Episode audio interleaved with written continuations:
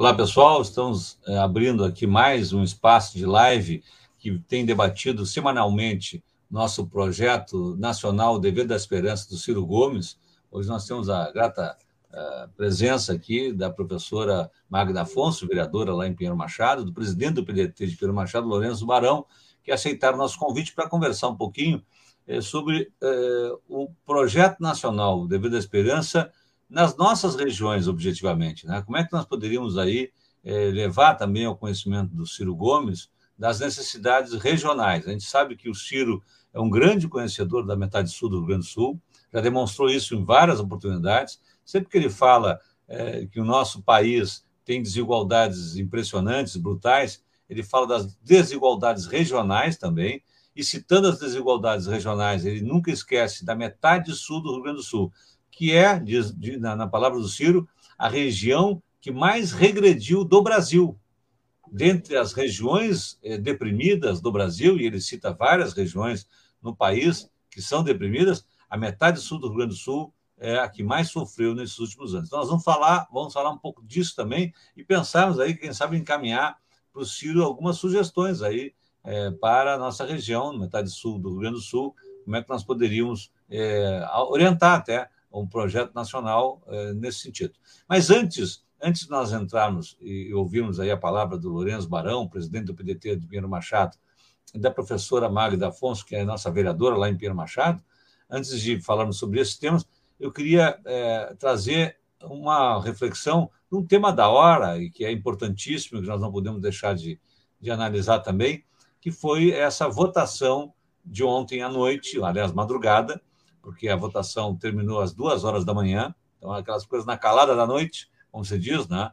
uma, uma PEC, uma, um projeto de emenda constitucional que é, acaba com a segurança jurídica no país, eu digo assim, sem, sem ter problema nenhum, eu sou é, formado em Direito, sou advogado, fui professor de Direito muitos anos, então eu posso dizer com tranquilidade que essa PEC ela, ela é equivalente assim do saque na poupança.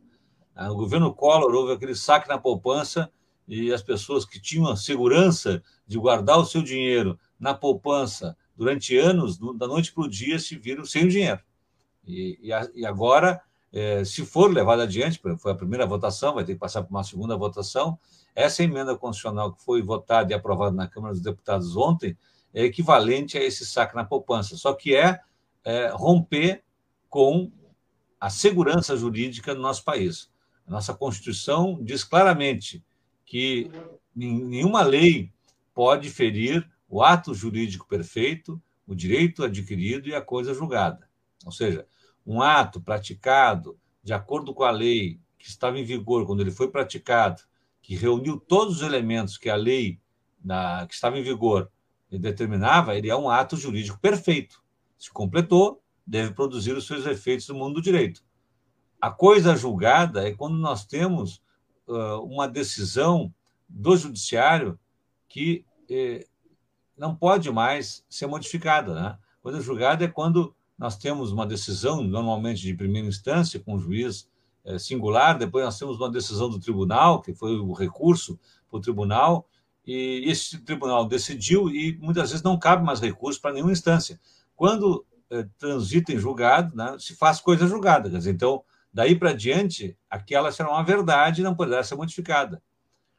Então, coisa julgada e ato jurídico perfeito geram direito adquirido. As pessoas passam a ter um direito que já não pode mais ser retirado delas porque se consolidou dentro do ordenamento jurídico. Isso é cláusula pétrea da nossa Constituição. Pois ontem, na, na PEC, eh, que modifica ah, os pagamentos de precatórios, simplesmente rasgaram a Constituição nesse aspecto. Por quê? Porque eles simplesmente disseram que o governo vai dar o calote. Eh, o judiciário disse, e é bom lembrar, os precatórios são decisões que o judiciário já determinou que os governos, e aí o governo federal especificamente, né, que nos interessa falar, o governo federal que deve fica obrigado a pagar no exercício seguinte os precatórios que o judiciário determinou. Vou dar uma lembrança para vocês assim: um, um aposentado que pediu na, na, no INSS seu benefício, teve benefício negado, ele entrou na justiça, aquilo levou um ano, dois anos, aí foi para recurso, levou mais um ano, aí ele conseguiu, depois de três, quatro anos, ele conseguiu ter reconhecido o direito dele. Então, agora, a União tem o dever de pagar esse precatório. Esse precatório entra no exercício seguinte, do ano seguinte, e é um dever da União pagar esse precatório. Já ficou claro, transitou em julgado, não tem mais discussão. Pois essa PEC, que foi aprovada ontem em primeira votação na Câmara dos Deputados, ela diz o seguinte: pode sim não pagar. Pode o governo federal escolher pagar um percentual só, para sobrar dinheiro, para quê?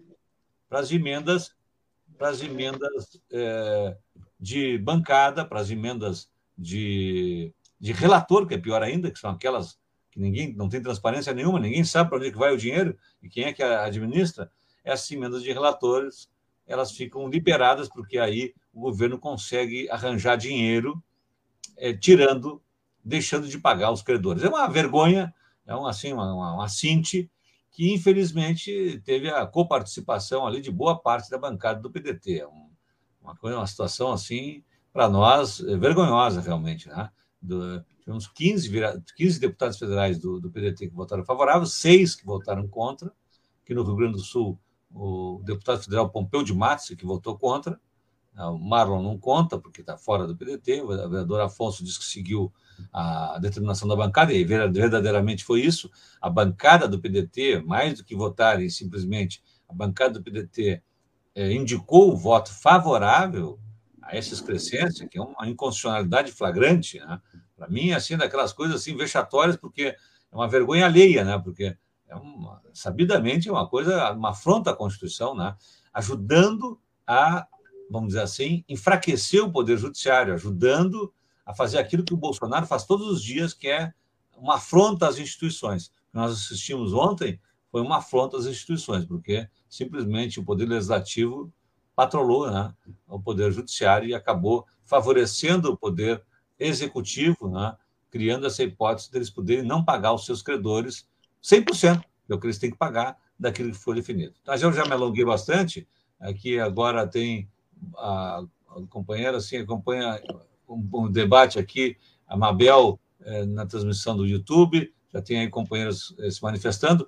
Eu queria ouvir, então, eh, a, o nosso presidente Lorenzo, me permite aí, Magda, só pela presidência do partido na região, eu dar prioridade para o nosso presidente. O presidente Lourenço Barão, muito obrigado, em primeiro lugar, é, por ter aceitado o nosso convite.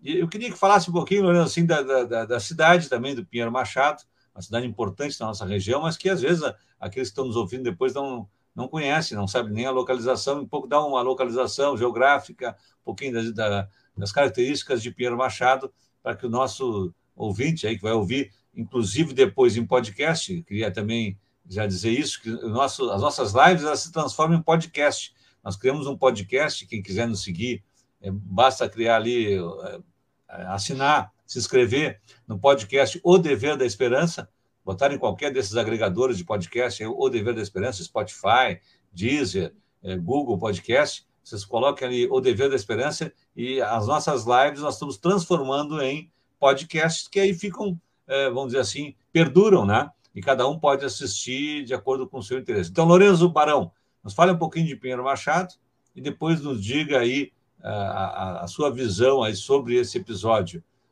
da PEC 23, a PEC dos precatórios, e aí depois avançamos com a Magda também falando sobre isso, depois retornamos ao tema central de hoje, que é, é o projeto nacional O Dever da Esperança é, na metade sul do Rio Grande do Sul. Lourenço. Boa noite, Marcos. Boa noite, Magda. Boa noite a todos que estão nos assistindo essa live aqui. Muito obrigado, primeiramente, pelo convite, de estar participando, podendo falar um pouco uh, da, da nossa querida Pinheiro Machado aqui. É, nós nos localizamos para ficar mais fácil de quem está assistindo localizar Pinheiro Machado, exatamente entre Bagé e Pelotas, a, em torno de 80, 90 quilômetros de Bagé e em torno de 95, 100 quilômetros de Pelotas. É, nós fomos muito tempo reconhecidos como a cidade é, com mais criação de ovinos, inclusive somos a terra da ovelha. É claro que hoje nós perdemos um pouco desse poder de criação, veio a pandemia, isso dificultou ainda mais. Nós temos uma das maiores feiras de ovinos, é, não só do Brasil, mas da América Latina, que é a nossa Feia Ovelha, que é muito conhecida, conhecida não só dentro do estado, mas como nacionalmente, que atrai os olhos do mundo inteiro. Compradores da Europa, da, da Ásia, vêm a Pinheiro Machado ou mandam representantes uh, para adquirirem exemplares uh, de ovinos aqui em Pinheiro Machado e nos colocou no cenário de, de, do comércio do agronegócio. Né? É, esperamos retomar isso o mais rápido possível. A feira ela se tornou apenas comercial durante a pandemia, né? É, infelizmente nós não podemos realizar todos os eventos culturais que também marcavam muito essa feovelha.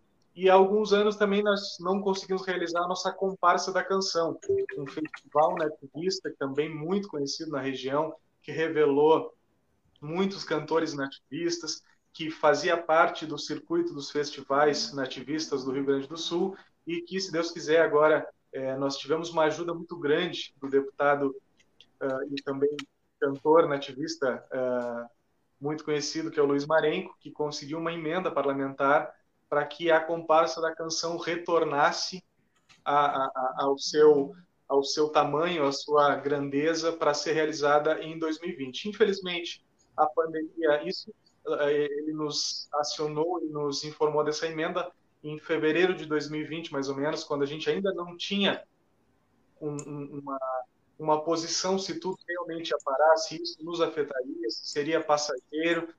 Então, infelizmente, nós não conseguimos realizar a comparsa da canção naquela época, mas esse dinheiro ainda está disponível.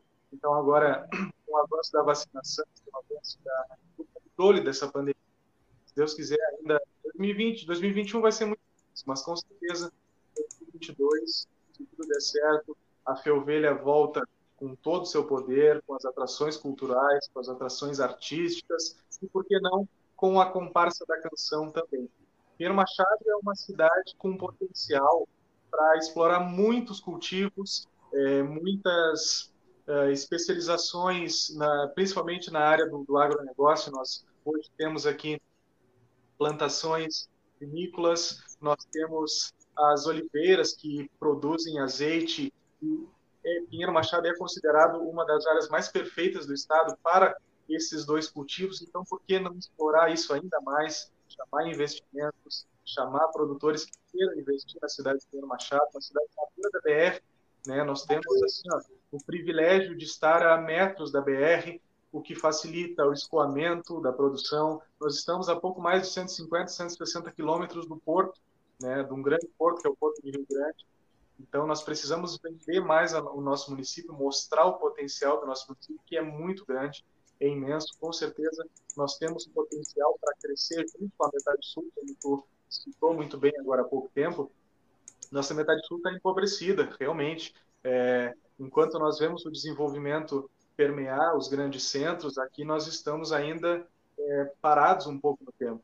É, isso é, não, não dá para simplesmente colocar a culpa nos políticos, nos nossos governantes. Isso tem que partir também da, da, da nossa sorte, da, da, sorte de, de conseguir que, que, o município se desenvolva, fazer políticas de desenvolvimento e contar com todos que forem é, agregados nessa, nessa missão de desenvolver a metade sul. É, quanto à PEC, eu antes de começar a transmissão nós conversávamos um pouco em off é, acho que todos foram pegos de surpresa, é, como tu falou na calada da noite, essa votação. E muito nos entristece que o PDT é, tenha, não em sua maioria, mas tenha é, em, em, grande parte votado a favor.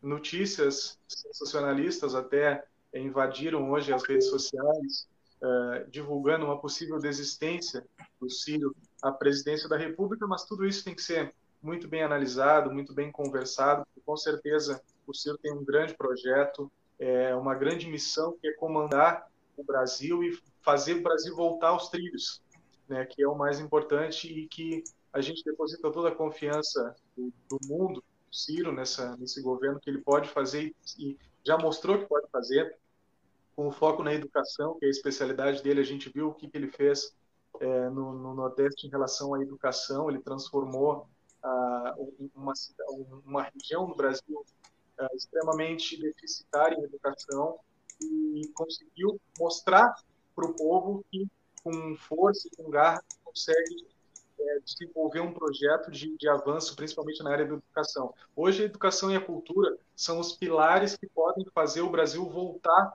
a, a, ao, ao desenvolvimento. Hoje, infelizmente, nós temos um presidente que se preocupa mais em vender armas do que vender livros. Isso é muito preocupante. É, então, assim, não é com essa política que nós vamos desenvolver o nosso país e não é, é apelando para um discurso de ódio e de preconceito que nós teremos desenvolvimento no nosso país. Então, é, é, um assunto muito delicado, é um assunto que, que ainda nós temos que parar, debater mais essa PEC, ver o que pode ser feito, o que pode ser conversado e o que a gente pode tomar de atitude para mobilizar os nossos deputados para que nós possamos mudar essa situação, que, como tu colocou muito bem, é vergonhosa, é história, é quase uma vergonha alheia, e nós temos que debater mais isso aí e ver por que, que isso está acontecendo e por que, que nós tivemos essa ampla adesão dos nossos deputados para aprovação. Eu, Obrigado. o Marcos falou, já já estou me alongando bastante, vou deixar para a Magda falar um pouco, porque a gente gosta do, do microfone, claro, é importantíssimo.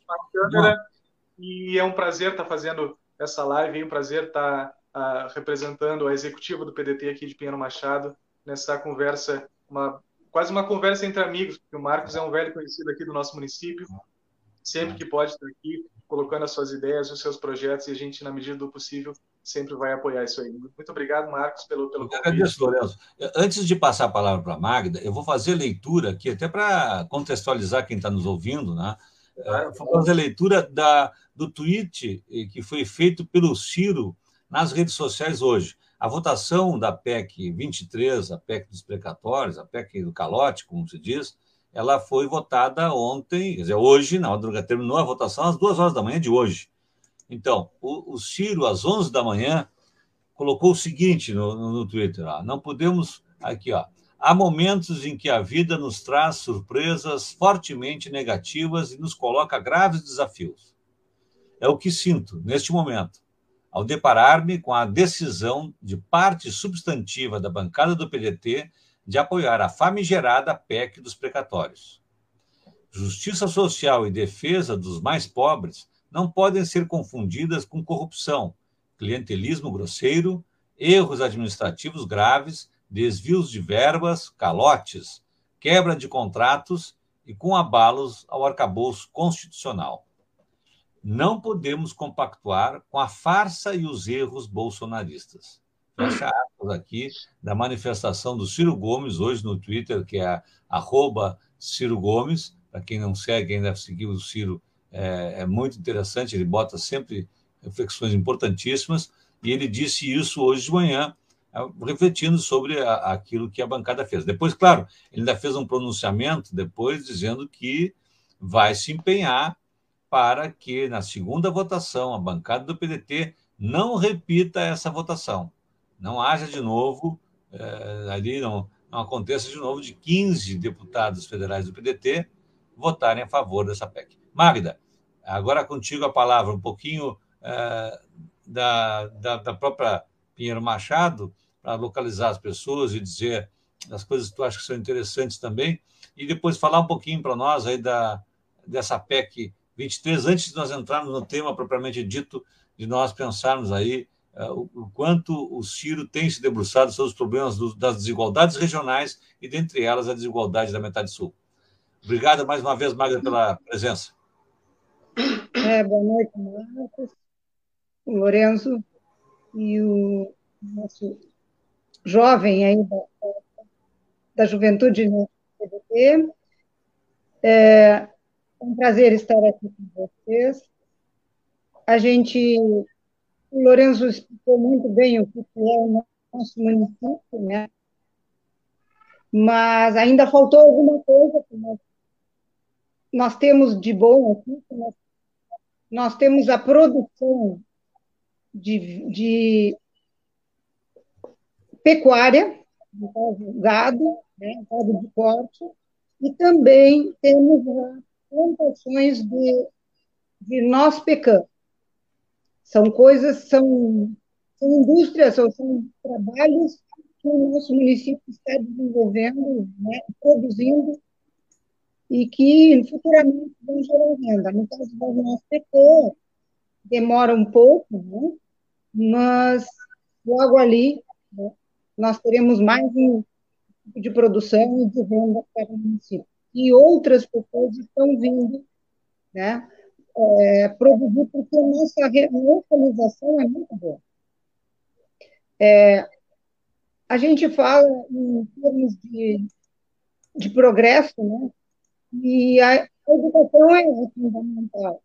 Falando sobre, sobre essa peça, a gente observa que eles não valorizam, né? desrespeitam a lei e não valorizam a educação né, como bom. Porque, além, da, além dos aposentados, essa coisa vai tirar né, os precatórios, vai tirar, porque existe, isso é feito cascata, né, Marcos? É, ela vem federal, vai atingir o Estado e vai nos prejudicar, prejudicar a todos. Né? A gente sabe que começa por lá. Então, é, é um desrespeito total e a gente fica cada vez mais desiludido com esse governo e nos entristece muito a, a votação desses deputados que a gente é, soube notícia hoje que votaram. 15 deputados do PDT é, dói, né, na gente ouvir, saber que eles estão apoiando essa atitude do governo Bolsonaro. É, eu acho que seria mais ou menos isso para não ficar muito repetitivo. É bem, é bem isso, né? É uma coisa assim. Será que não estão enxergando? Dizer, nós aqui na, na metade sul do Rio Grande do Sul enxergamos com clareza que é um tiro no pé, para dizer o mínimo. Né? Um partido que tem um pré-candidato à presidência da República do porte do Ciro Gomes, né? da estatura do Ciro Gomes, com um projeto nacional que está sendo debatido aí é, em várias regiões do país. Eu mesmo aqui consegui fazer no, num grupo de WhatsApp nacional ano passado. Nós, nós lemos todo o livro em conjunto. Agora tem um, tem uma, um grupo também no, no, no Space, no, no Club, Clubhouse, Clubhouse também, que, que organiza exatamente leituras e debates do livro. Quer dizer, tem um, é, é nós temos hoje o único pré-candidato com um projeto no país, e um excelente projeto, diga-se de passagem, quem já leu e quem está nos ouvindo, leia o projeto, porque é um excelente projeto. Um ponto de partida é fundamental nós temos ali. Por quê? Porque retoma as bandeiras do, do, do nacional desenvolvimentismo. Foi a melhor, vamos dizer assim, a melhor época da história do Brasil, lá com Getúlio Vargas e até os militares.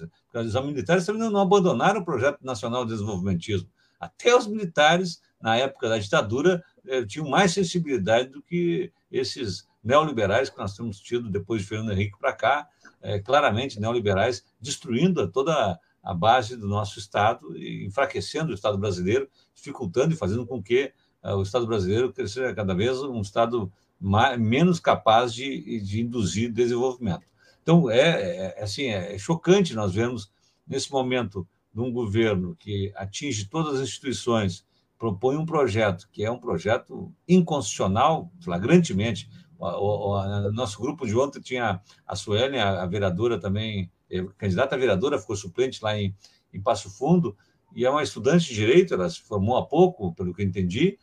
A Suelen disse muito bem, caracterizou muito bem a situação. Ela é uma estudante, não precisa ser nem um advogado, não precisa nem ser um professor de direito para entender que é uma afronta fazer o que eles fizeram ontem, na madrugada eh, dessa, de hoje, na madrugada de hoje, votando essa PEC 23, a PEC dos precatórios. É, tira totalmente a segurança das pessoas sobre aquilo que elas vão conseguir fazer valer de seus direitos. Depois disso, depois desse episódio, aliás, um parênteses ali, porque ainda teve uma outra situação, é, assim, de. É, vou dizer assim, de, de fraude. Eu vou dizer assim, porque é o que mais me parece, é, de fraude no próprio processo de votação.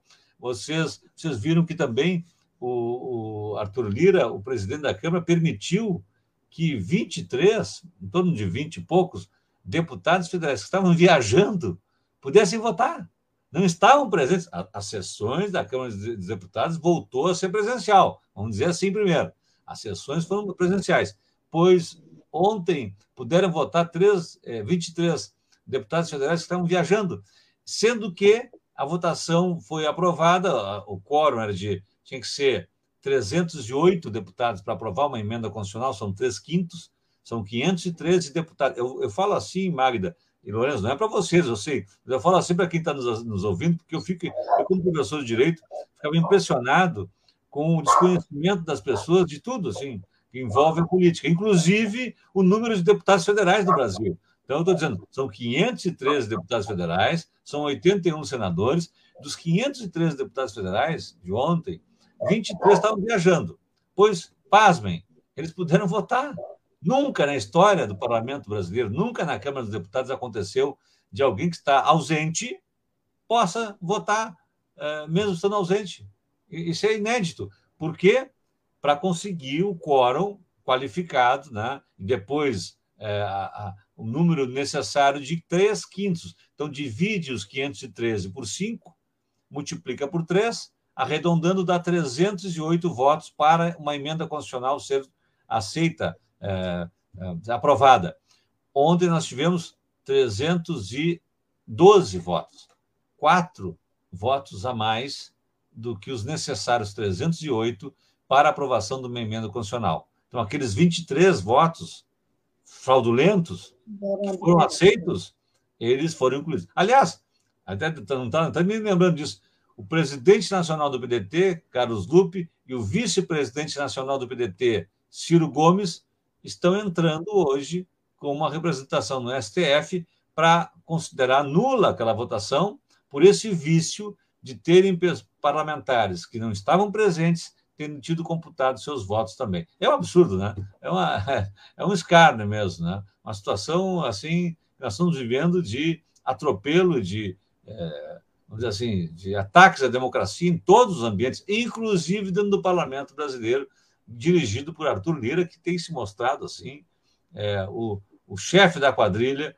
para comandar uh, o espetáculo ali na, na, Câmara dos Deputados, né? porque ele tem feito de tudo né, para passar os projetos absurdos que são propostos pelo governo federal. Mas tá mas eu, eu, eu queria só fazer essa reflexão uh, inicial, porque é o, o, tema da ordem do dia, né? Quem, estiver uh, assistindo no dia 4 de novembro de 2021 vai ver que foi o dia em que, eh, às duas horas da manhã, a Câmara dos Deputados aprovou a PEC 23, PEC dos precatórios, que é a PEC, a PEC, a PEC é Projeto de Emenda Constitucional do calote, que permite que o governo federal descumpra a legislação, que o permite que o governo federal e os estados, os executivos, descumpram a Constituição. É isso. Né? É simplesmente assim. É possível isso? Claro que não é possível.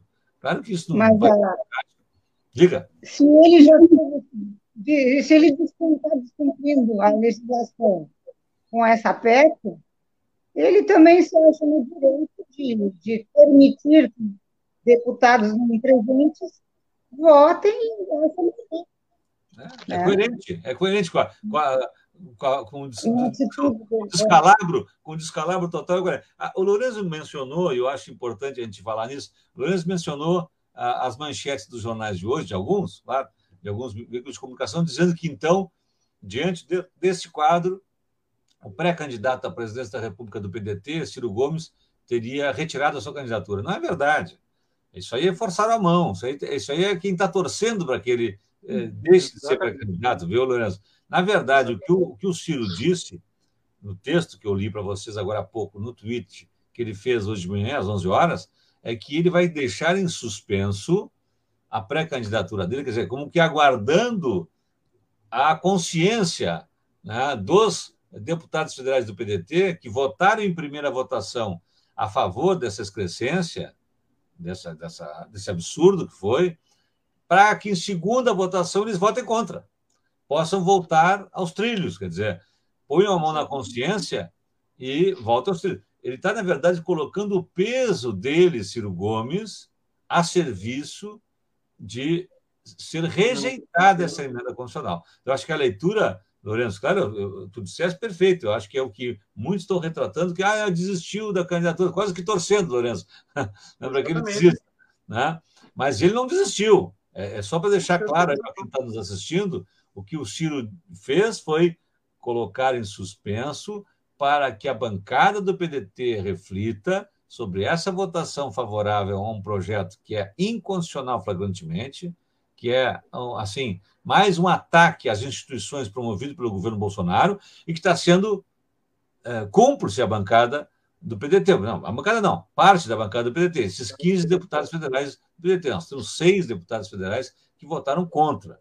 Né? Não sei, aí tem ausências também, porque nós temos um número maior do que esse né, de, de deputados. Mas, de qualquer maneira, a fala do Ciro foi muito boa, corajosa, foi muito firme, né, porque ele podia ficar, ah, sou candidato, sou, sou pré-candidato a deputado, a, a, presidente, quero agradar os deputados, então se os deputados... Não, não, ele foi muito claro, ele foi muito claro, ele, rapidamente se posicionou e disse com todas as palavras que essa atitude é inaceitável. inaceitável. Essa é a diferença do Ciro. Essa é a diferença do Ciro, porque qualquer outro candidato tentaria achar uma explicação, não, mas é que é, essa PEC vai ajudar isso, isso e isso, mesmo que não seja essa a realidade. O Ciro foi lá e não.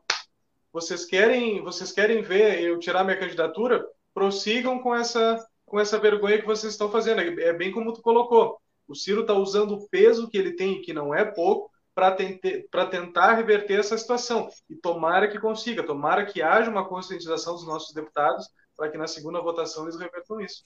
É, eu acredito, eu acredito menos na consciência, Lourenço, do que no medo. Acho que eles, é, acho que eles podem ficar com medo. Né? Eu acho que eles podem ficar com medo de não ter, não ter o apoio do, do presidenciável né, nas suas bases, viu? E, e acabarem retrocedendo. Já, já, já ouvi algumas manifestações nesse sentido. A fala, ontem, ontem de madrugada, teve um desses grupos, é, eu Spife, Spife, acho que é, é um grupo do Twitter, que tem um nome, né? Space, Space. É, o, o, grupo do Twitter do Space, que eu também não sei de quem é promovido, porque essa coisa dos grupos agora é muito interessante, né? É, um grupo chama o outro, e eu participo de muitos grupos, eu participo do Agora é Ciro, eu participo do Todos com Ciro, eu participo dos grupos de debate do próprio, da nossa, da nossa regional aqui, da, da Zona Sul do PDT, eu participo do grupo do PDT de Pelotas. Então, assim, tem muito debate PDT, diretório PDT. Então, eu não sei bem quem foi que me colocou. Acho até foi o Douglas Rafael que faz aí a, os bastidores para nós, que é o secretário-geral da Juventude do PDT estadual, nosso companheiro, amigo aí de Piratini, que, que foi meu assessor aqui em Pelotas, quando eu fui vereador no, no mandato, na legislatura passada. E, e, eu acho que foi o Douglas até que botou no grupo que estava havendo um debate nesse, nesse ambiente do Space, do, do, do Twitter, sobre essa temática, com a presença daquele que fez a defesa eh, da votação a favor, por parte da bancada, do PDT, o deputado federal André Figueiredo, do PDT de, do Ceará. E, foi muito interessante, porque eu achei assim muito corajosa a postura do André, e, é, um, é um ótimo deputado federal, viu? Essa votação dele foi assim, sofrível, foi, um erro grosseiro, a meu juízo, mas ele, na história dele, na trajetória dele, é sempre um, um deputado que votou contra a reforma da Previdência, votou contra a reforma trabalhista e fez discursos acalorados aí defendendo o trabalhismo. Então ele tem os seus méritos, não estou. Eh, não é porque ele errou agora uma vez que toda, vamos dizer assim, a, a, a trajetória de vida dele se, se perde. Claro que fica uma mácula, né? fica marcado ali no momento importante ele ter, ele ter fraquejado, né? ele, ter, ele ter errado é, de uma forma grosseira, como eu, eu acho que foi essa votação. Mas ele foi para o debate, viu, Magda? Ele foi para o debate, ele, ele se, se, expôs ali às críticas, e muitas críticas apareceram no, no grupo do PDT, né? muitas críticas é, foram feitas ali, e ele, ele se defendeu. Resumindo assim, Magda, ele acabou dizendo que eles acabaram fazendo uma emenda no projeto inicial do governo federal uma emenda que é, garantia que os professores receberiam os seus precatórios, parceladamente, não é nem 100%, parceladamente, mas que eles receberiam. E aí eu disse na minha fala, e eu queria compartilhar contigo, Magda, também com o Lourenço, que está nos assistindo e está, tá participando, que, na verdade, é, o que está acontecendo é que o governo federal está deixando de pagar 100% dos precatórios, como deveria, como a Constituição manda, como houve o trânsito julgado das decisões, e pronto, eles deveriam fazer isso. Não, eles estão agora prometendo pagar 40%, 60% nesse ano, 30% no outro ano. É um calote descarado. É como um devedor chegar para vocês e dizer assim: olha, não vou pagar minha dívida mais, viu? Vou parcelar, esse ano eu vou só pagar 60%, ano que vem só 40%. E assim tu te organiza. A gente não, não tem o direito de fazer isso, né? muito menos um governo que se preze. Né? Mas esse governo não se preza mesmo, né, Magda? É, também esperar esperar de quem não tem que se esperar também é, é demais da nossa parte, né? E o mais triste de tudo isso é que tanta gente esperava tanto dele e ele está fazendo isso. Não enxergaram que ele ia fazer isso. Né? Pois é, essa é uma, é uma, outra análise que nós temos que fazer, porque é. Quem, quem, quem ouvia ele falar, né, e como deputado federal, o que ele tinha já feito, né, é, naquela. Então, é, não podia se enganar. Né? Eu acho que ali, ali é difícil. Eu tenho, eu tenho até pessoas que eu assim, tinha como pessoas inteligentes, que, que, vamos dizer, capazes de fazer uma análise política é, racional e que embarcaram nessa coisa de, de Bolsonaro e até hoje, viu? Até hoje muitos defendem. Claro que, que existe, como na psicologia, e tem aquele livro do, do Daniel Kahneman, Pensar Rápido, Pensar Devagar, ele, ele trata desse tema que eu acho que é bem interessante, da psicologia humana, que tem o viés da confirmação. Né? Quando uma pessoa toma uma decisão, a tendência é que ela não escute depois mais, ah, vamos dizer assim, as críticas, realmente pondere novamente as suas posições. A, a tendência do ser humano é, é depois ouvir só as coisas que confirmam, confirmam aquilo que ele já havia decidido antes. É, é o viés da confirmação, quer dizer, a pessoa não nem ouve mais dos outros aquilo que não é uma confirmação das suas posições, porque é, gastaria muita energia a cada momento ele tem que revisar suas posições, reavaliar o seu comportamento e, nesse caso específico, botar a mão na consciência e ver o estrago, né? a quantidade de mortes que nós tivemos em decorrência de um governo genocida, né? porque é um governo que deixou morrer, estimulou o contágio, a aquela imunidade de, de rebanho, né? tratou os seres humanos como se fosse gado, né? para que se contaminasse. Bom, muitos vão morrer mesmo, paciência, né? mas é assim que é mais rápido a contaminação, daí que eles vão sair da, da, da, da pandemia é, com esse instrumento. Então, realmente, as pessoas que votaram nessa pessoa que é um desqualificado, um despreparado e um genocida, hoje nós sabemos, é, devem ter realmente. É muito difícil, eu acho, não é, Magda? A pessoa agora aceitar tudo isso e dizer, não, pô, eu errei e o meu erro ocasionou tantas mortes no nosso país. Eu acho difícil, viu? Que as pessoas vão colocar a mão na consciência nesse sentido. Não acha, Magda? Vai ser difícil. Não. Pensa nas pessoas que tu conhece que votaram e que ainda mantêm essa posição, se não é um pouco assim, uma necessidade até mental né? de, de, de conseguirem ter um mínimo de, de sanidade, de não, não entrar em parafuso reconhecendo a gravidade da sua ação. Não, não, não te lembram várias pessoas, Magda? Não, e assim, as pessoas mais esclarecidas, elas só ouvem só aquilo que lhes interessa, né? A, a, o que eu observo é que as pessoas mais simples, que votaram nele com muita esperança, é, agora estão arrependidas.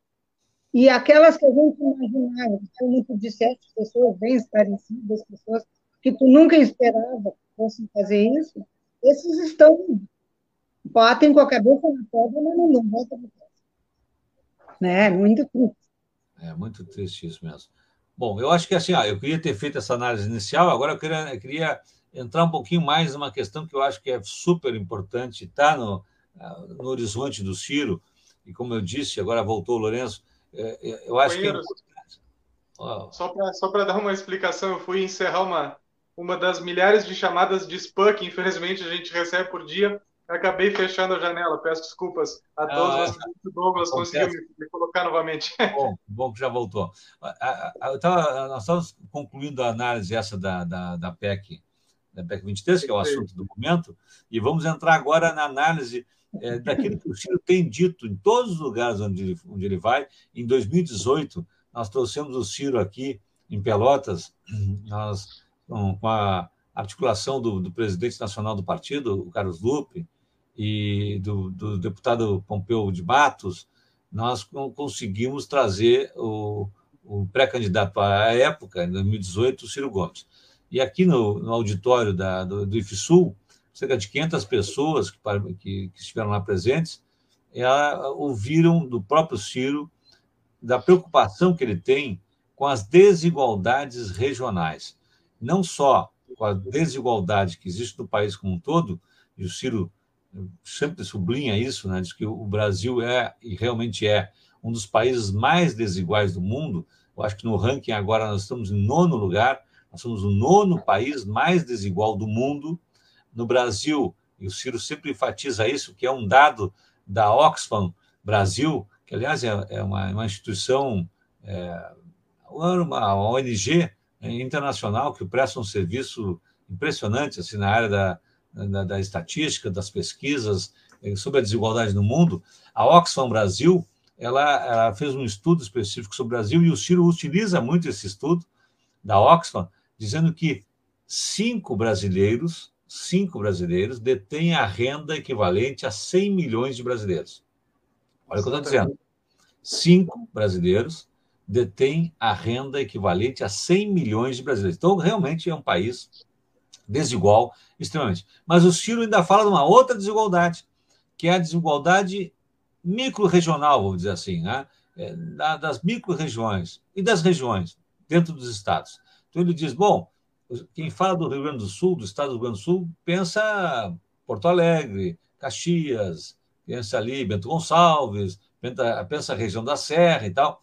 Eles não pensam na região que é, na verdade, a região que originalmente deu é, o gentílico para nós aqui, que é gaúcha, né, que, é, que é assim, a região do Pampa gaúcho, né, que é a metade sul do Rio Grande do Sul, né, de Camacô para baixo é que nós temos Pampa, depois nós temos Serra. Dizer, a, a cultura gaúcha do Rio da Prata, que é a nossa cultura aqui, da nossa região, que nós, num certo sentido, aculturamos, né, os descendentes de alemães, os descendentes de, de italianos que chegaram depois na Serra Gaúcha, na verdade, o estado do Rio Grande do Sul como um todo, ele, ele leva o nome de, de, de gaúcho por conta da metade sul do Rio Grande do Sul. É aqui que nós tivemos a cultura, e agora falava muito bem o Lourenço né, e a Magda, falavam da cultura né, da ovina, né, do, do, pastoreio, da, da pecuária, e agora com essas inovações importantíssimas, que eu acho revolucionárias mesmo, da, da, da produção de, de, vinhos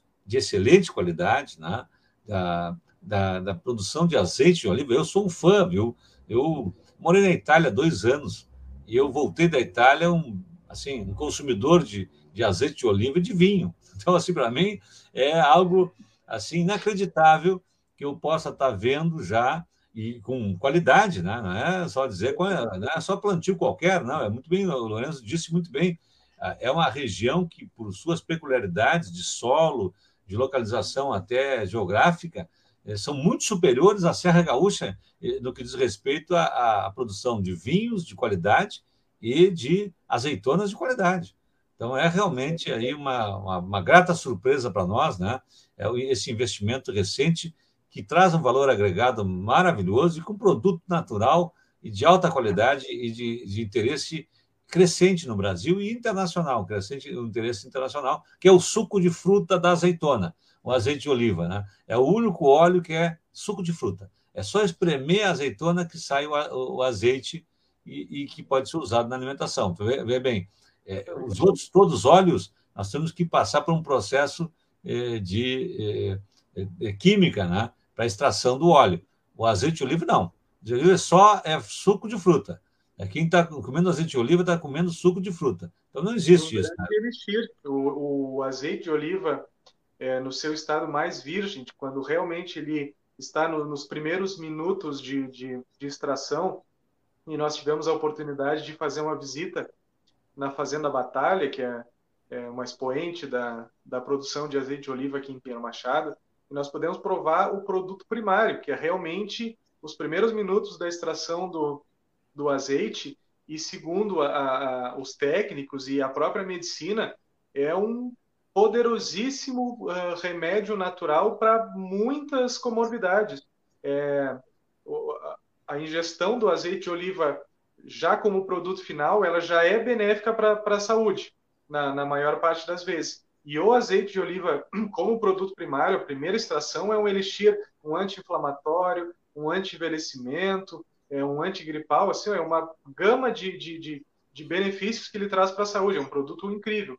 E como tu disse, é, voltou da Itália ainda mais consumidor de azeite. O azeite é realmente uma, muito saboroso ah, hoje, e saúde. Não, eu deixei de usar é, manteiga, margarina, nunca mais usei. Eu só uso no pão azeite de oliva. Eu, eu uso no meu café da manhã, tem azeite de oliva no pão. Para mim, é uma das coisas mais assim. Eu adoro, aliás. Então, né, então eu gosto de, até de pegar lá o Batalha, experimentar o Batalha. Olha que beleza que nós já temos hoje. Vamos lá no, no Ouro Verde, lá em, em Santana do, do, Livramento, tem o Ouro Verde. Aqui em Pedro Machado tem Batalha. Ali em Canguçu, a terra de onde eu vim hoje, que eu sou advogado e advogo em Canguçu, também aqui em Pelotas, em Canguçu, e em Canguçu tem é, Verde Louro, já premiadíssimo também, azeite de oliva maravilhoso, e Capolivo também, Coroneica, Capolivo é uma espécie. Eu agora já estou assim, já estou nessa sofisticação, escolhendo já as, vari... as variedades. Agora, agora, o Coroneica do Capolivo. Eu quero Arbequina do é, Verde Louro. Já estou assim, estou ficando exibido agora. Não, nós, nós não precisamos mais atravessar o oceano ou que o azeite, um bom azeite, atravesse o oceano para chegar aqui de Portugal. Nunca, e... nunca será bom, né, Lourenço? Porque é. suco de fruta, imagina, pega um suco de laranja e traz é, de Portugal para cá, vamos beber. Não dá, né? Não dá. E Piratini também já tem produção de azeite de oliva ali, né? Pois Aqui então, no caminho. Que, eu acho que isso já seria uma, a, a, passar essa concepção disso que nós estamos dizendo aqui para o projeto nacional Dever da Esperança do Ciro, que precisa de uma regulamentação importante esse pessoal, eu, eu tive agora recentemente em, visita ao Ouro Verde, lá em, em Santana do Livramento, que onde eu posso, eu vou. Eu vou, eu vou ter que ir na batalha aí, não fui ainda. Agora tu falasse aí, Luísa, eu quero, eu, quero, organizar um dia para ir aí eh, visitar a, a, Fazenda Batalha, que eu sei que tem vinhos né, e azeite também de, de boa qualidade, né? As, as, duas coisas, eu não, eu não fui ainda. Fui ali em Dom Pedrito, né? na Guatambu, né? maravilhosa também, Guatambu. Então, já, já tipo, olha que nós estamos dizendo aqui coisas boas, só coisas positivas sobre um, um produto que cresce o consumo vertiginosamente no Brasil, que era, era tudo importado e agora nós temos produto nacional de grande qualidade, de melhor qualidade para oferecer, que é o azeite de oliva, que cresce 15% o consumo ao ano. É um dado de uns 3, 4 anos atrás, mas é um dado impressionante. O consumo do azeite de oliva então, é um produto de expansão, né? Com certeza, em franca Lourenço. Diga, Magda. Não, a, assim, o, o Batalha ali, eles fazem, recebem pessoas no final de semana, eles fazem visitações, degustação, fazem churrasco, né, Lorenzo? É, assim, ó, tem que entrar em contato, porque tu pode estar trazendo isso. Ele, tu pode estar trazendo instruções, ele recebe, assim. Opa. Então, é bem interessante porque não, não vem tudo, vem um grupo, já traz, ele já programa, faz programado. Ah, vou me, é vou me organizar. Quando tiver uma, uma, um grupo decente, me avisa que eu quero ir. Eu, eu, tá eu quero ir mesmo, porque eu acho assim, ó, esse, é, olha o que nós estamos dizendo aqui, nós estamos falando de uma, de uma nova produção, porque nós, nós nem falamos das ovelhas maravilhosas que eu sei que tem é, aí também na, na, nossa região tem, e do gado de grande qualidade, na pecuária de grande qualidade que nós temos, né? nem falei nisso ainda, nem no arroz, que a nossa região é consagrada para produção de arroz. Olha, nós estamos falando de uma produção nova, de grande qualidade, com grande valor agregado, né? porque tem um, um custo alto, né? uma, uma, meio litro de azeite de oliva extra virgem, esse elixir que o Lourenço se referiu, que é verdade isso que ele está dizendo, é, é, um, é um produto diferenciado esse produto chega, uh, pode custar 50 reais meio litro, 53 reais meio litro, quer dizer, 100 reais um litro desse produto. Olha o que nós estamos dizendo, né? Então, em pequenas proporções de terra, se pode ter um produto com valor agregado alto, né? Que, que alguns, por exemplo, lá no Ouro, Ouro Verde, eu vi o Fernando, que é o proprietário lá, ele tem lá 23 hectares e ele faz toda a produção, ele, desde as mudas até a, o plantio das árvores, até a colheita e o próprio azeite ele, ele, ele extrai é, na fazenda dele lá e já engarrafa lá também. Vê que interessante. Ele faz todo o processo lá.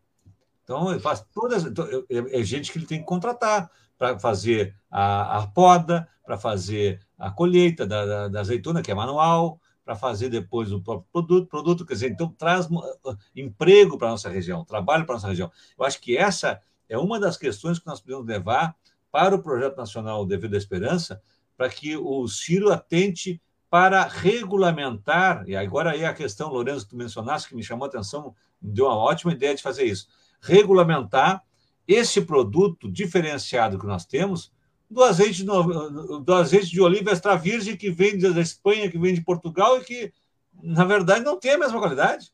Não pode ter.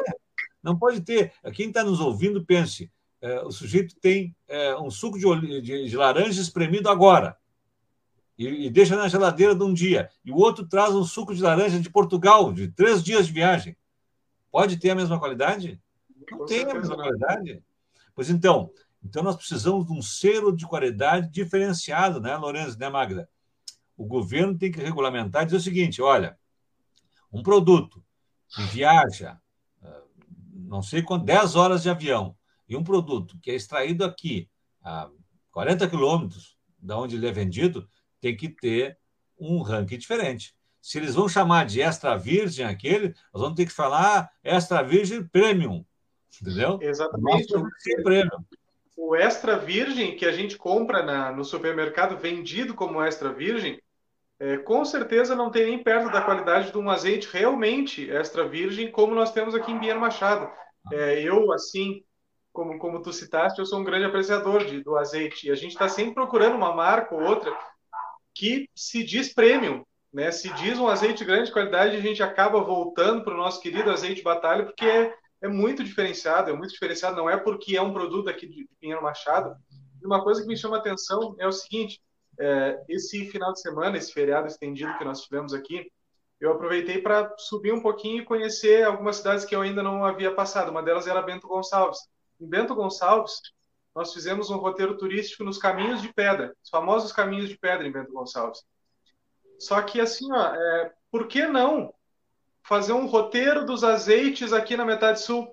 Isso, Tantas cidades pertos, uh, Piratini, Pinheiro Machado, é, Dom Pedrito, uh, acho que Canguçu citou também. Canguçu, de... claro, Canguçu tem duas empresas, tem duas. Toda, todas, cidades, uh, todas cidades a menos de 200 quilômetros de, de, amplitude. a própria assim, Santana do Livramento, uma... que eu vi lá, Santana sim, do Livramento sim. também fica a 300 quilômetros. Isso aí para nós aqui, que a gente é, é de grandes extensões, isso aí tu tem toda a razão. Podia fazer um percurso aí é, rapidamente com essa possibilidade de, de comer é, carne de ovelha de primeira qualidade. Isso é outra coisa também, né? Vinho, carne de ovelha, azeite, tudo feito na nossa região sem precisar viajar para a Europa e trazendo o desenvolvimento, trazendo turista para cá, chamando gente, desenvolvendo todos os municípios da região. Sabe que o meu irmão, o meu irmão, ele é, ele é um empresário dessa área de de parrijas, né? Meu irmão tem a. Tem uma, agora já criou, são quatro ou cinco Las Lenhas, um parrija tipo uruguaia, a nossa Sim. fronteira, que ele até foi premiado pelo governo do Uruguai por ter feito essa expansão da cultura uruguaia, que eu acho ótima mesmo a parrija. E ele tem parrija em, em Itapema, agora em Santa Catarina, tem em Joinville, tem em São Paulo e tem em Canoas. Não me falha a memória, são essas quatro que ele tem agora. E ele, outro dia eu fui visitá-lo lá em Itapema, ele me serviu é, picanha de ovelha. Eu nunca tinha comido. Tô, confesso que eu estou compartilhando com vocês porque eu achei maravilhoso. E é um Sim. corte que eu nem pensava da ovelha, entendeu? A gente não tem, é, é para ver como tem coisas para nós explorarmos ainda de, de peculiaridades positivas, né? Nós temos, imagina, começar a ter picanha de ovelha agora para vender no, no açougue. Né? A valorização e... que isso traria para a carne, para o produto da, da, da, ovelha, né? O produto que geralmente é vendida, Sim, então, geralmente a ovelha é vendida por um preço fixo, né? De, de todos os cortes vendidos praticamente pelo mesmo preço. E tu agregando valor a uma parte, um corte específico, desenvolve muito mais a tua produção e o teu, o teu ganho final. Claro. Depois eu, eu, depois eu tive a oportunidade de comer é, uma, um churrasco de ovelha desossada. Ah, também. Maravilhoso também. Também achei maravilhoso. Pequenas coisas, claro, porque quando eu era na minha infância, eu sou de família urbana, mas os meus amigos, por ser até Pelotas, um centro regional, meus amigos eram de Santa Vitória, o outro era de Arroio Grande, o outro era do Erval. Então eu ia depois para fora para acompanhar meus amigos, eu ia lá, eu ia passar uma semana na, na, fazenda do avô, do meu amigo em Santa Vitória, do outro em Arroio Grande, e assim por diante. Então eu, eu vivenciei essas coisas do campo e, e peguei assim carinho pelo campo e, e, e afeição e gostar mesmo do campo, por conta disso, né? de, de na infância aprender a andar a cavalo, só com pelego, aquelas coisas né? que, que as crianças para fora fazem, né? Carreira de cavalo, né? aquela coisa, né? Que é uma, uma coisa muito boa que, um, que alguém, um, uma criança da cidade não teria. Eu não teria por minha conta, para conta da minha família, mas por conta das amizades, meus amigos me, me, me brindaram com isso, que eu acho ótimo. E dentre as coisas boas que eu aprendi para fora, foi apreciar uma, um bom churrasco de ovelha, que é uma coisa que ninguém na cidade é, não, não sabe, nem, nem experimenta.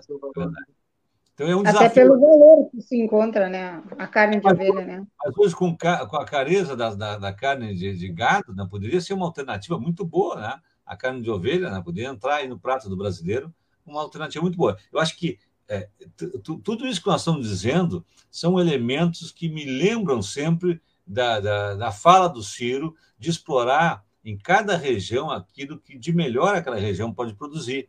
Então, nós já temos aí, já estamos falando aí da, da, da pecuária é, com a diferenciação de dar um, uma, vamos dizer assim, um tratamento especial para a própria carne de ovelha. Nós estamos falando da produção, já que temos de boa qualidade de azeite de oliva, que nós temos que ter um selo aí diferencial, né, para colocar é, no devido lugar né, o produto Sim. que está sendo produzido aqui por nós, que é muito melhor do que os extra virgens que vêm da Europa, por uma questão até de logística, eles não têm como trazer suco de fruta natural de tão longe, né, não, não tem como, e a degradação que acontece naturalmente, e acontece até com o nosso aqui, a validade de máximo dois anos para manter aquele padrão. Mas claro que quando tu tira da espremedura, como disse o Lourenço, já vai perdendo as suas qualidades, é que nem suco de fruta. Ah, tem, que, tem que, quanto mais próximo da hora da espremedura, melhor.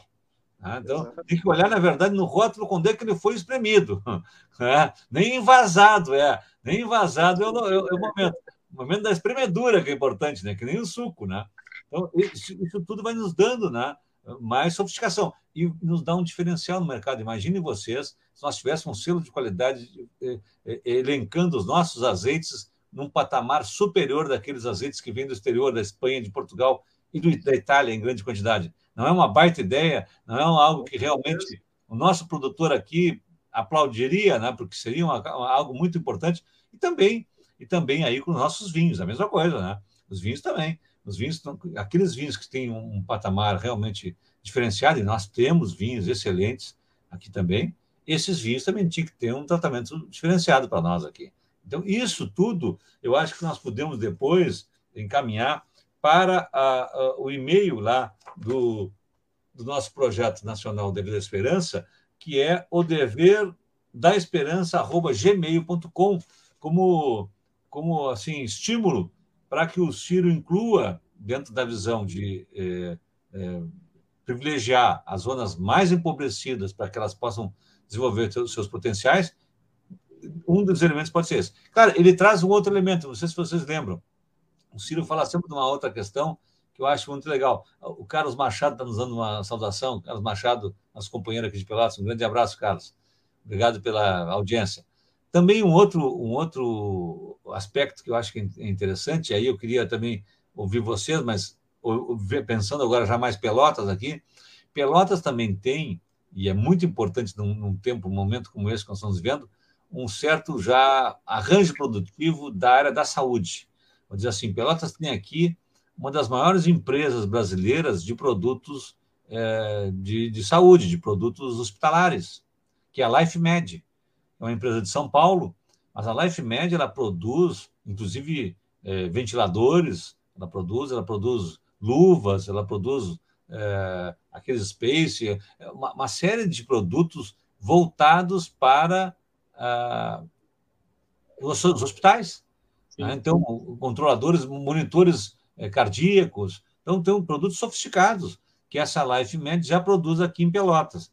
Junto com a LifeMed, eu lembrei agora da Freedom, que é aquela que produz também cadeiras de roda. Vejam de novo, né? a questão é, da saúde. Então, E tem outras empresas que eu não vou lembrar agora, mas eu sei que tem, na área da computação, por exemplo, que, que também prestam serviço na área, da, na área médica, biomédica, que também é um outro elemento que eu vi outro dia o Ciro dizendo, que é realmente é, é impressionante. Tem, tem, no livro, agora não vou me lembrar a passagem onde ele diz, mas é, talvez se eu lembrar, eu, depois eu acho para vocês e digo. Mas o Ciro chama a atenção o seguinte: em plena pandemia, e um pouquinho antes da pandemia também, o governo brasileiro, pasmem, importou, eu até acho assim ridículo, importou uniforme do exército brasileiro, sabe de onde? Da China. Da China. Poxa, é, é, a, China, a China equipa até o nosso exército.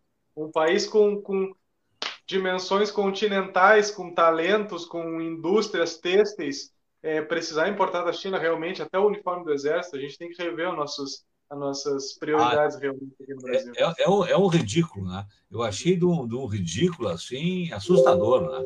Eu achei, eu achei eu, eu, realmente eu fiquei impressionado com esse dado. E aí depois o que ele disse? Ainda sobre isso e, e vinculando uma coisa com a outra. Também disse o seguinte: o, o Brasil também importou, durante a pandemia, tudo da China praticamente. Nós dependíamos de tudo, até das máscaras, essas simples que se faz aí, né?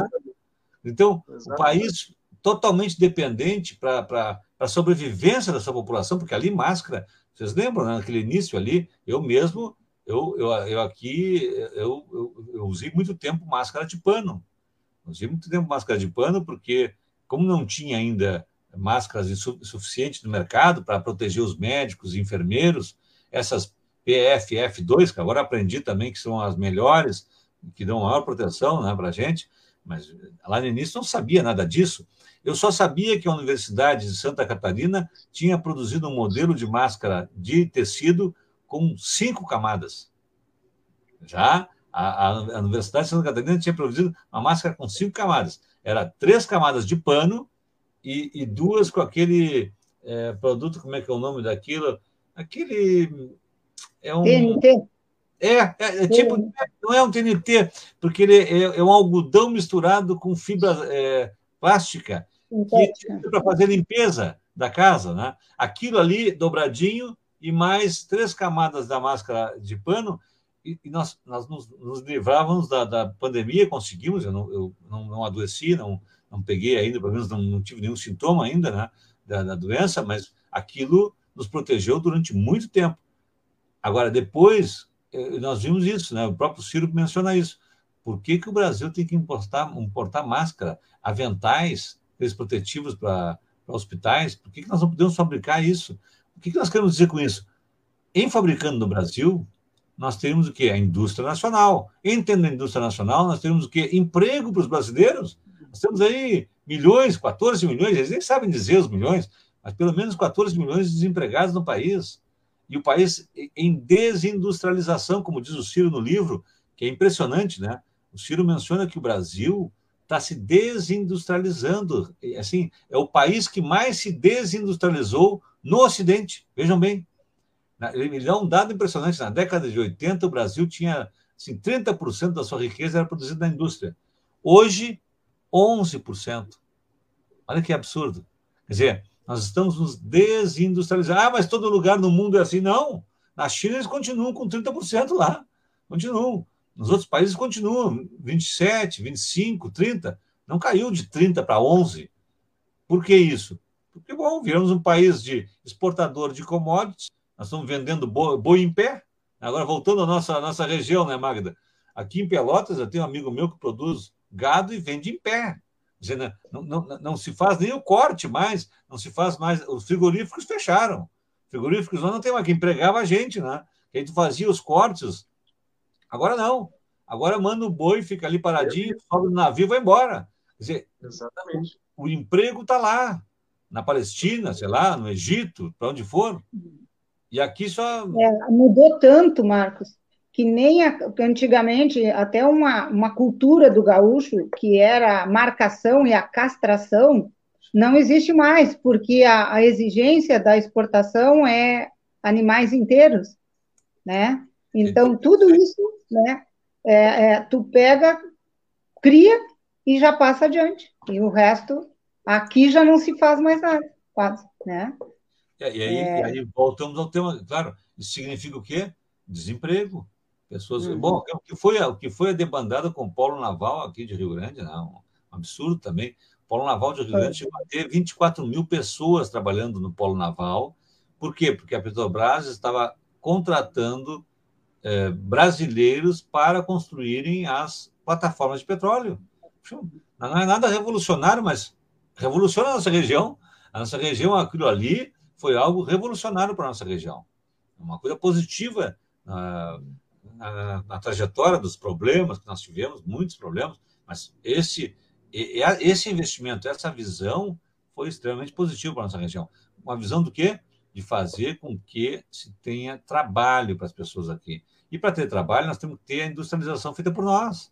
Nós não podemos só ficar exportando, né? Temos que eh, fazer com que o nosso produto tenha um valor agregado. Por isso que eu vejo com grande esperança essa rede nova de oliveiras e de, de, de vinícolas, né? porque precisa de mão de obra.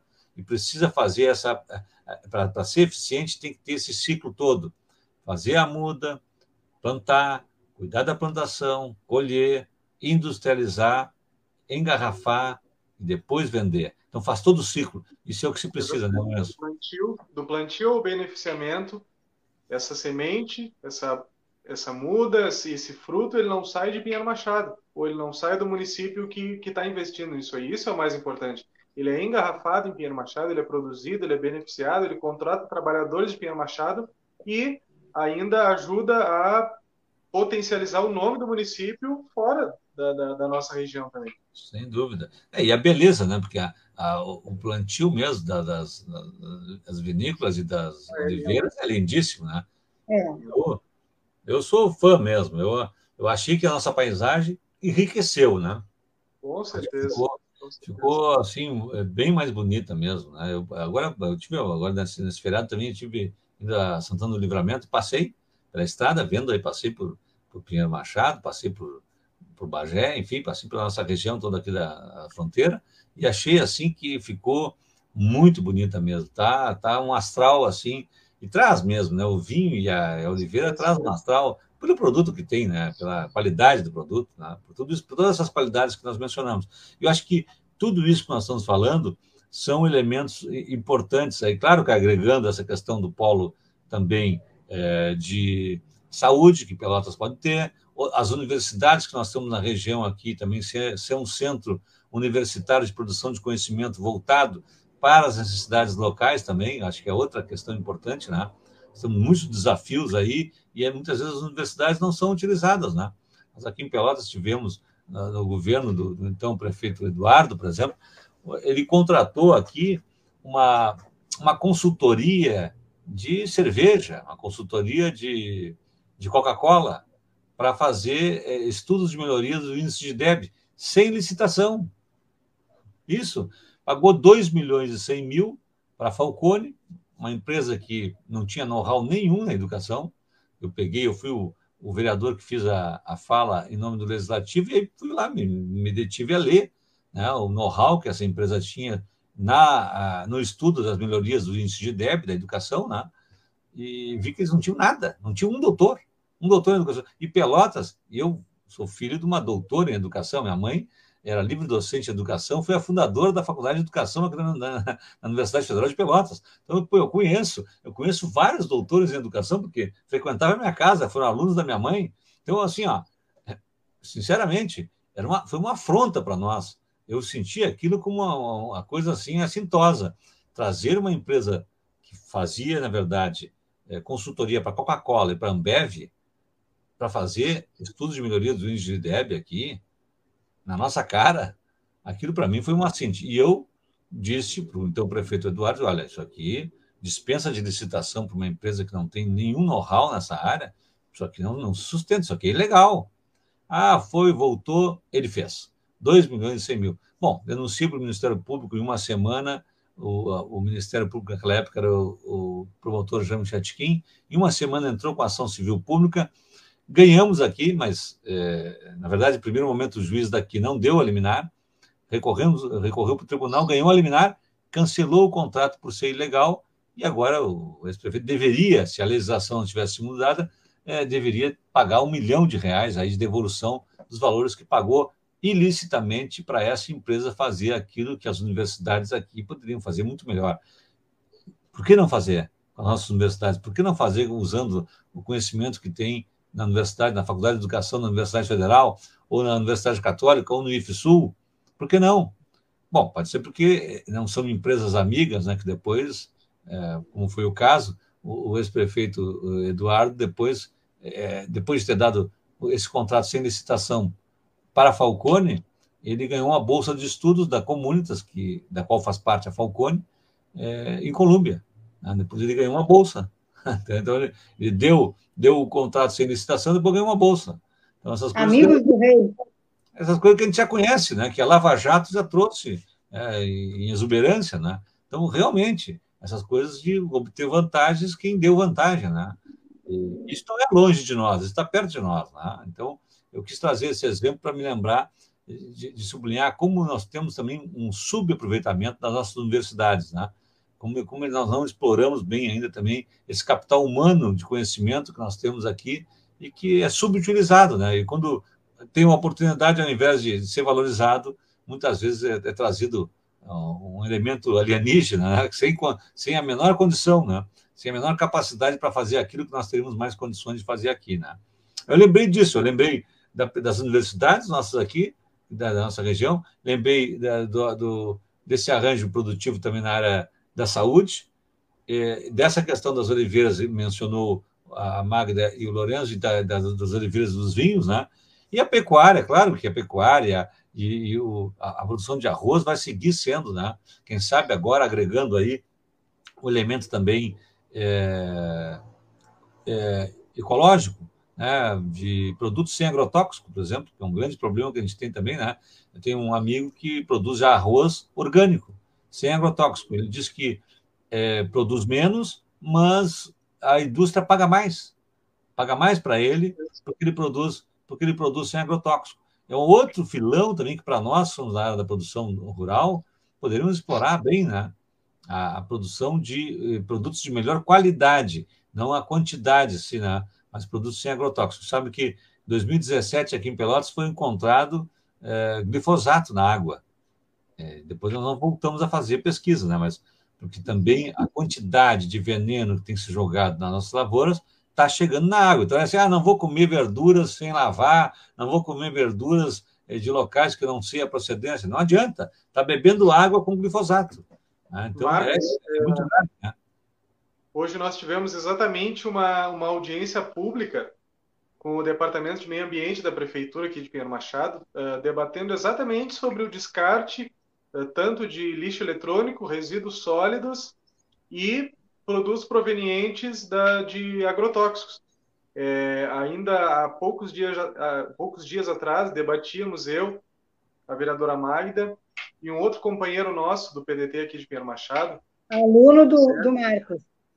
Ah, é? O Júnior. O Júnior. Rui ah, Sérgio, Júnior. Aluno do é. Marcos ele, ele, ele tem uma formação acadêmica, principalmente na área de engenharia geológica. Então, ele, ele faz pesquisas aqui com o nosso solo, nossa, nossa água, principalmente, e essa é uma das grandes preocupações. É, a, a, proximidade que as lavouras estão cada vez tendo mais dos leitos do, dos rios e principalmente aqui do, dos leitos dos, dos córregos, da, das sangas, dos riachos que abastecem a nossa barragem.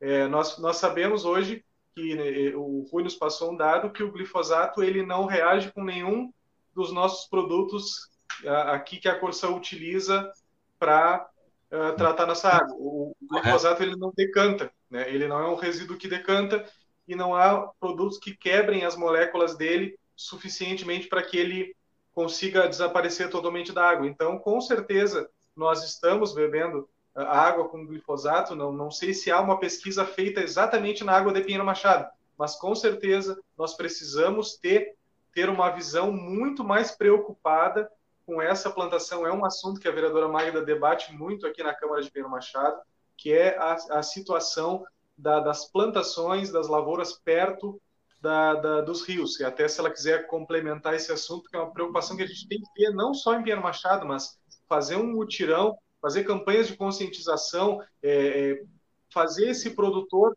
se conscientizar que, por mais que hoje ele pode não sofrer os efeitos desse agrotóxico ou de qualquer outra substância que nós estamos ingerindo, os filhos deles, os netos deles vão sentir. E a gente precisa se preocupar agora, porque o futuro é logo ali e é a nossa saúde em jogo. Nós sobrevivemos a uma pandemia agora de Covid-19, graças a Deus estamos sobrevivendo. Nós não precisamos criar mais mecanismos para nos autodestruirmos, né? Então a gente precisa se preocupar muito com essa questão dos agrotóxicos. Magda. Sem dúvida.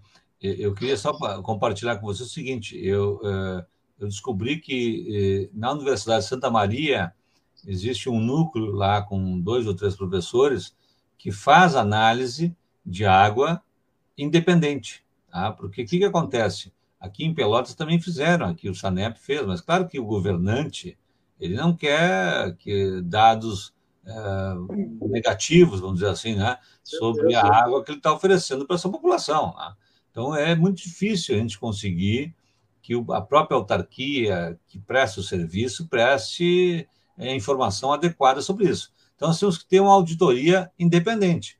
Então, o que, que nós buscamos, Magda? Depois não conseguimos concretizar, mas é, eu tenho os contatos, posso te passar. Interessante e não é caro, é, é buscar a assessoria de, desse núcleo de Santa Maria para que ele faça uma análise da água de, de Pedro Machado sob o ponto de vista, sob o olhar dos agrotóxicos. Isso que disse o Lourenço é correto. A, a análise que é feita nas águas em geral, ela não, não é capaz de detectar agrotóxicos. Para detectar não. agrotóxicos, tem que estar procurando por eles. É, ele, ele explicou, Júnior, que o glicosato, glifosato, né, ele não é pesado, ele fica na superfície. E, e o cloro, os produtos químicos que são que purificam a água, eles vão para o fundo, porque a água vem com lama, ela decanta, ela faz a purificação lá no fundo. E o glifosato, o glifosato fica na superfície da água, então ele não consegue também, né? É, e a minha preocupação é assim, ó, nós mesmo agora estão colhendo eucaliptos, porque nosso município também tem uma grande produção de florestas de eucalipto, né? E estão replantando. E aí vai o agrotóxico para matar as formigas, vai veneno, vai isso, vai aquilo. E uma dessas plantações, ela é, bem dizer, na beira do arroio, do açanga, que vai a água para a nossa barragem. E, e a, a, gente. Gravíssimo, gravíssimo. Tem, eu tenho uma preocupação muito grande com isso. Com porque se mata formiga, mata tatu, mata os animais silvestres, tudo. Porque intoxica, são animais menores, nós pode não nos matar no momento, mas vai nos intoxicar daqui para frente, né? Vão nascer crianças defeituosas, vão ter pessoas com câncer daqui a um tempo mais. Nosso município é um dos municípios com maior índice de câncer e, e é devido a isso também, né?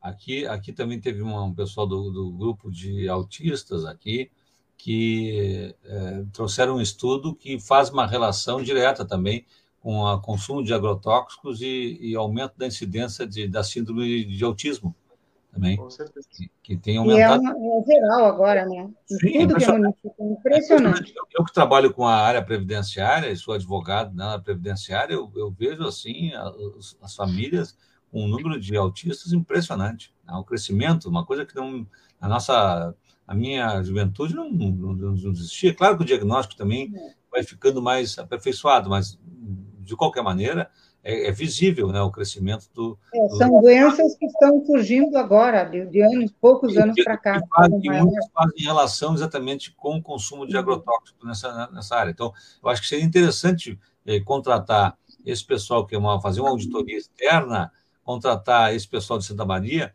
para fazer uma coleta dessa água e fazer uma análise da água para eh, verificação dos agrotóxicos. Uma, uma, coisa mais grave agora eh, sobre esse tema também o atual governador, Eduardo Leite, ele liberou é, mais de 50 variedades de agrotóxicos é, hum. que, que são proibidos nos países fabricantes. Isso é que eu acho eticamente um absurdo. Né? Como é que tu, como é que tu compra um agrotóxico que o, o próprio produtor não, não, não consome? Dizer, é só para vender para nós, quer dizer, é, é, é, é, o lixo do mundo. Eles mandam para nós, mas eles não usam na casa deles. Vendem. Na eles casa deles não porque tem países que compram, né? É. Eles vendem porque tem, que tem países que compram o veneno que eles fabricam. Tem, tem governantes que, que, que aceitam essa subserviência, né? Como é que eu vou admitir? No mínimo que eu tinha que ter reciprocidade. Vem cá, olha aqui. Se tu não, não permite no teu país, não vende para mim, entendeu? Se não é autorizado no teu país, por que, que o meu vai ser? E, infelizmente, eh, o atual governo fez isso.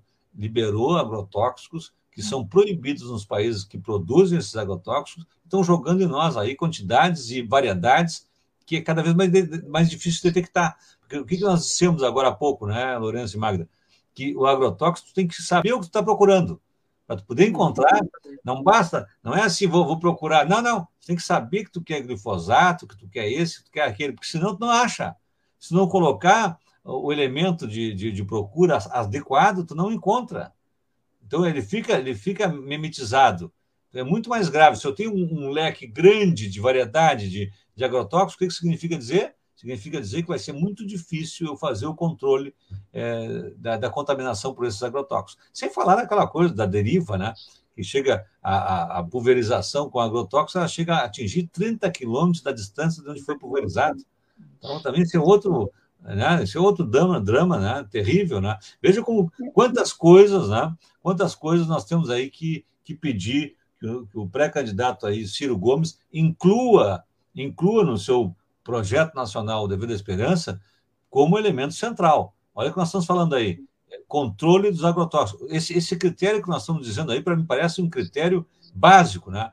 Nunca admitir reconhecimento de agrotóxico que é vendido aqui se o país de origem proibiu. Para mim, tinha que ser assim uma regra geral. Olha que nós vamos nos livrar. Primeira, primeira regra. regra número um: não é. pode ser não vai ser usado no Brasil agrotóxico cujo país de origem fabricante não aceite colocar no seu país.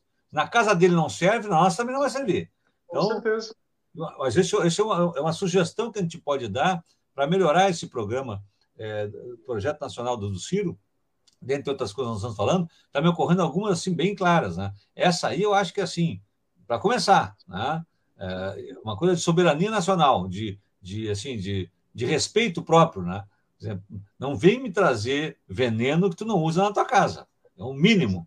Depois vamos poder analisar bem a quantidade desse veneno né, e a necessidade de uso desse veneno também, né? Porque isso é outra coisa, né? Porque nós, depois estoura lá na saúde, né? Na saúde do trabalhador, na saúde das, das, famílias, né? Olha o número crescente de, de câncer de mama que nós temos tido também. Eu, eu só na minha, nas minhas relações aqui de amizade e de fa familiares, eu posso dizer para vocês assim, umas quatro mulheres que tiveram câncer de mama agora, uns cinco anos. O que, é isso? Não é uma coisa natural, né? não pode ser. Né? Então, só para a gente é, chamar atenção como isso tudo tem a ver com o que nós estamos falando também, né? Menos controle de agrotóxicos, mais problemas. E outro tema, para encerrarmos, até porque nós estamos chegando na nossa hora e meia, que é a live, a proposta é uma live, uma hora de uma hora e meia, nós já estamos avançando quase. Mas eu me lembrei de uma outra, Outra questão que acho assim, assim, para nós, na nossa região aqui, fundamental, energia eólica. Por que, que, os municípios não podem ter as suas micro-usinas eólicas? Nós estamos no meio do vento aqui, no Pampa. Por que, que aqui em Pinheiro Machado o município tem que continuar dependendo agora da Equatorial para ter energia nas escolas, para ter energia? Por quê? Um terror Por, que, por que nós não podemos ter é, usinas eólicas ou fotovoltaicas? Ou fotovoltaicas. Olha, outro dia eu conversava com um companheiro nosso de São Paulo, o Lauro, o Lauro Neto, é, ele, é, ele é importador e exportador de, de, pra, de, placas fotovoltaicas em São Paulo. Eu conheci o Lauro na, nos debates do, do, do, Projeto Nacional Dever da Esperança, é, nesses de WhatsApp. Nesses debates, ele era um cara muito participante e nós fizemos amizade e hoje conversamos, agora pelo WhatsApp. Outro dia nós conversando sobre isso, ele disse: Olha, Marcos, vai ter uma crise energética no Brasil. Nós vamos ter. Ele é um engenheiro eletricista e trabalha Nós estamos com... enfrentando uma grande crise energética. Exatamente. Mas ele disse uma coisa interessante, Lourenço, para a gente pensar para os nossos municípios também, viu? Ele disse o seguinte: primeiro, a forma de enfrentar a crise energética mais rapidamente, mais eficientemente, são placas fotovoltaicas. Tu constrói uma usina em três meses. Com certeza. As, faz... as fazendas fotovoltaicas é, é, um, é, uma realidade já. Hoje, nossa Câmara de Vereadores ela funciona 100% com energia solar. É, inclusive, um projeto do ex-vereador do PDT aqui de Pinheiro Machado, o Matheus Garcia. Que Não legal. sei se ele está. Geralmente ele está nos assistindo por aí mas é um projeto revolucionário é, que não era não era uh, levado a sério, Uau. mas foi, ah. foi conseguido uh, ser colocado em prática e de uma conta de milhares de reais hoje nós pagamos 50 reais, sabe, um valor só só do, da, da, da tarifa mesmo de, de, de, de energia. Então assim, o futuro é a energia solar. A energia eólica que tu, que tu citou muito bem, é, há um projeto em Pinheiro Machado há muito tempo tramitando que parece que está nos, nos finalmente, digamos assim, porque foi uma burocracia muito grande da, do acerto, uh, principalmente com, com os donos dos locais onde seriam instaladas as antenas, é, do, dos torres. Do, isso, da, da, das torres eólicas. E, mas parece que isso já foi acertado. Toda a burocracia que levou alguns anos para ser para ser acertada parece que enfim tomou um, um rumo. E parece que em breve nós poderemos ter um, um, campo eólico aqui em Pinheiro Machado, que é um sonho da, da, da população, é, a, além de, de, visualmente atrativo, eu acho muito bonito um, um parque eólico, fora é que a, a, uma das poucas coisas que ainda é grátis, não, não, pode, não, não sei se eu poderei falar isso daqui a alguns anos, é o sol e o vento.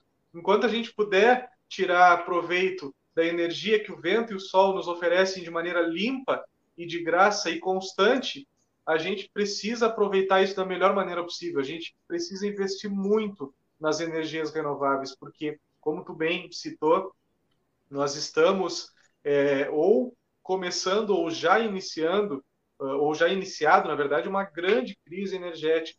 Né? Na, na, nós acabamos até pagando um preço mais caro, uh, porque essa crise energética engloba o país inteiro. Muitas vezes nós conversamos aqui, poxa vida, em Pinheiro Machado, praticamente chove dois ou três dias pra, por semana. Nossos rios são cheios, as nossas lagoas são cheias, mas a gente só vê o pessoal reclamando da falta de chuva Brasil afora e que não consegue abastecer as hidrelétricas e a gente com, pagando mais caro da conta de luz. Mas é assim que funciona, a gente acaba pagando pelas outras regiões. Então, se a gente conseguisse investir em energias renováveis, nós talvez não precisaríamos estar pagando bandeira vermelha plus titânio lá e cobranças adicionais na nossa conta de luz por causa e dessas outra, crises energéticas. Tem toda, tem toda a razão. E outra questão que, é, é, que eu penso também, Lourenço, daqui a pouco, é o município poder é, fazer sobrar energia como atrativo também para poder oferecer energia para a indústria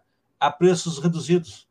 Eu, uma outra questão, uma outra questão, por que, que nós não poderíamos né, é, aproveitar esse potencial de, de eh, ventos e, e, energia solar e daqui a pouco fazer esse investimento não só para cumprir as nossas despesas, mas também para atrair investimentos. Imagina o município de, de Pinheiro Machado poder oferecer a, a, energia a 50 reais por mês para a indústria se instalar lá. É um diferencial, um, um atrativo, mais um atrativo, mais um atrativo, um diferencial diferencial para ele, ao invés de ir para cá, vai para lá, porque tem Sim, energia nós temos, nós temos que aproveitar nossas potencialidades. É, nós estamos, a, eu não sei assim, tu pode me precisar qual é a altitude de Pelotas, é um pouco sete metros, acima do, sete, sete metros, sete metros. do nível do mar. Pinheiro Machado nós estamos a quase 500, né? No, é na, sede, na sede do município nós estamos com altitude máxima de 435 aproximadamente, mas nós temos algumas serras aqui que batem 470, 480 metros de altitude e com muito vento. É uma região com muito vento que precisa ser muito bem aproveitada. Imagina, nós temos esse potencial energético a partir do vento que só precisa ser difundido, né?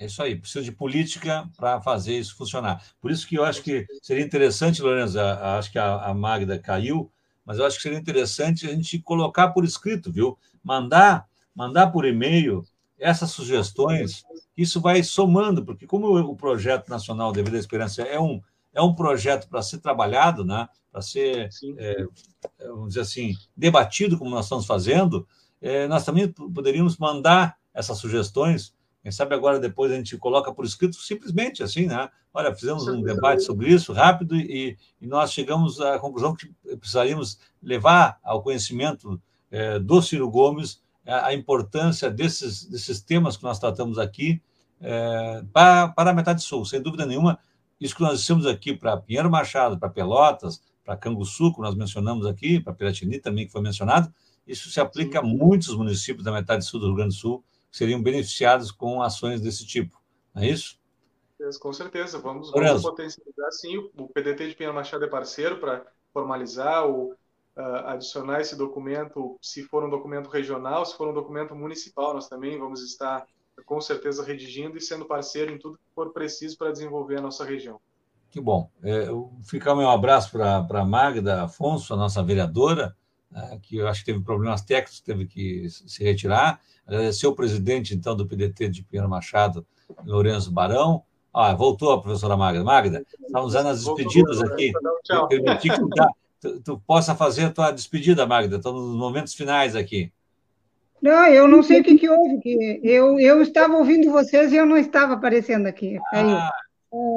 É, é, eu queria agradecer a oportunidade, eu acredito que teria muito mais coisas para a gente conversar, mas o tempo urge, né? Eu só queria deixar uma contribuição. Hoje eu estive o dia inteiro numa reunião com o CIDEJA, que é um consórcio né, dos municípios, aqui sete municípios da região, e um dos temas que agora vocês estavam falando sobre eólicas é, é Piratini já tem uma parte aprovada já, né? Pinheiro Machado já tem estudos e estamos em fase de, de, de desenvolvimento disso, que provavelmente em seguida já tenha os consórcios, as, é, né, os leilões. É, Pedras Altas tem, é, tem alguns municípios desses sete que não tem, é, Ulha Negra não, é, Aceguá, me parece, também.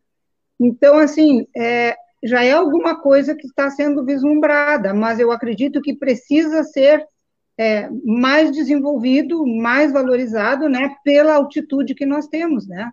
Então, são, são projetos que já têm alguns em andamento, mas que precisam, se Deus quiser, se o Ciro lá chegar, uh, estar desenvolvendo. Outra coisa muito importante que nós temos são, a, a gente produz, nós aqui, nós falamos em vinhos, Pedras Altas também produz vinhos, e a gente não tem acesso, às vezes, né? Municípios que estão sem acesso. Eu acho que, assim, hoje em dia não se, não se admite mais que os municípios não tenham acesso asfáltico para o transporte da produção. Pinheiro Machado está produzindo, e os municípios vizinhos, muita soja, e a gente não tem. Mas a gente vai fazer esse, esse relato, essa listagem, né, Marcos, e depois está mandando para contribuir com essas essas ideias, né, e essas necessidades da nossa região aqui, do nosso município.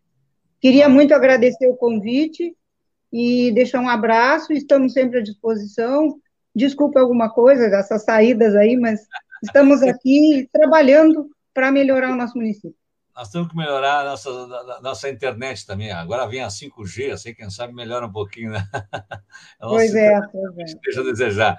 Mas eu, eu que agradeço aí, Lourenço, agradeço a Magda aí pela, pela parceria e pelo bom papo aí, que reflexões super importantes para nós aqui. Vamos, vamos encaminhar isso para o Ciro. Tenho certeza que o Ciro tem uma sensibilidade especial, não só porque ele sempre menciona a metade sul do Rio Grande do Sul, como uma região que menos foi, é, a, que, a que mais retrocedeu, até ele diz assim, de tantas outras que retrocederam no, no, Brasil, mas também porque ele, ele tem a visão do, do maior parque eólico que nós temos no Brasil é no Ceará.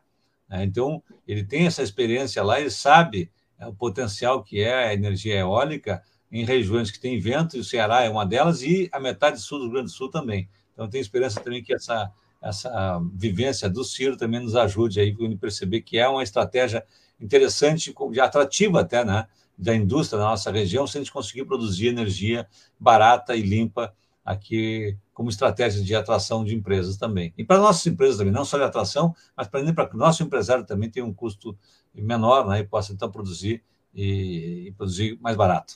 Tá bem, meus amigos? Muito obrigado, viu, pela parceria, gostei muito, acho que foi muito interessante e vamos fazer isso, vamos colocar por, por escrito e vamos mandar aí, quem sabe, o, o PDT de, de Pinheiro Machado encaminha para nós, a gente agrega junto aqui com, com o grupo que a gente já tem de outras, eh, de outras eh, reivindicações e de, de outras sugestões, uhum. né, melhor, sugestões que, que, que, são interessantes para a gente ir formando né, uma ideia daquilo que são as necessidades da nossa região. Tá bem?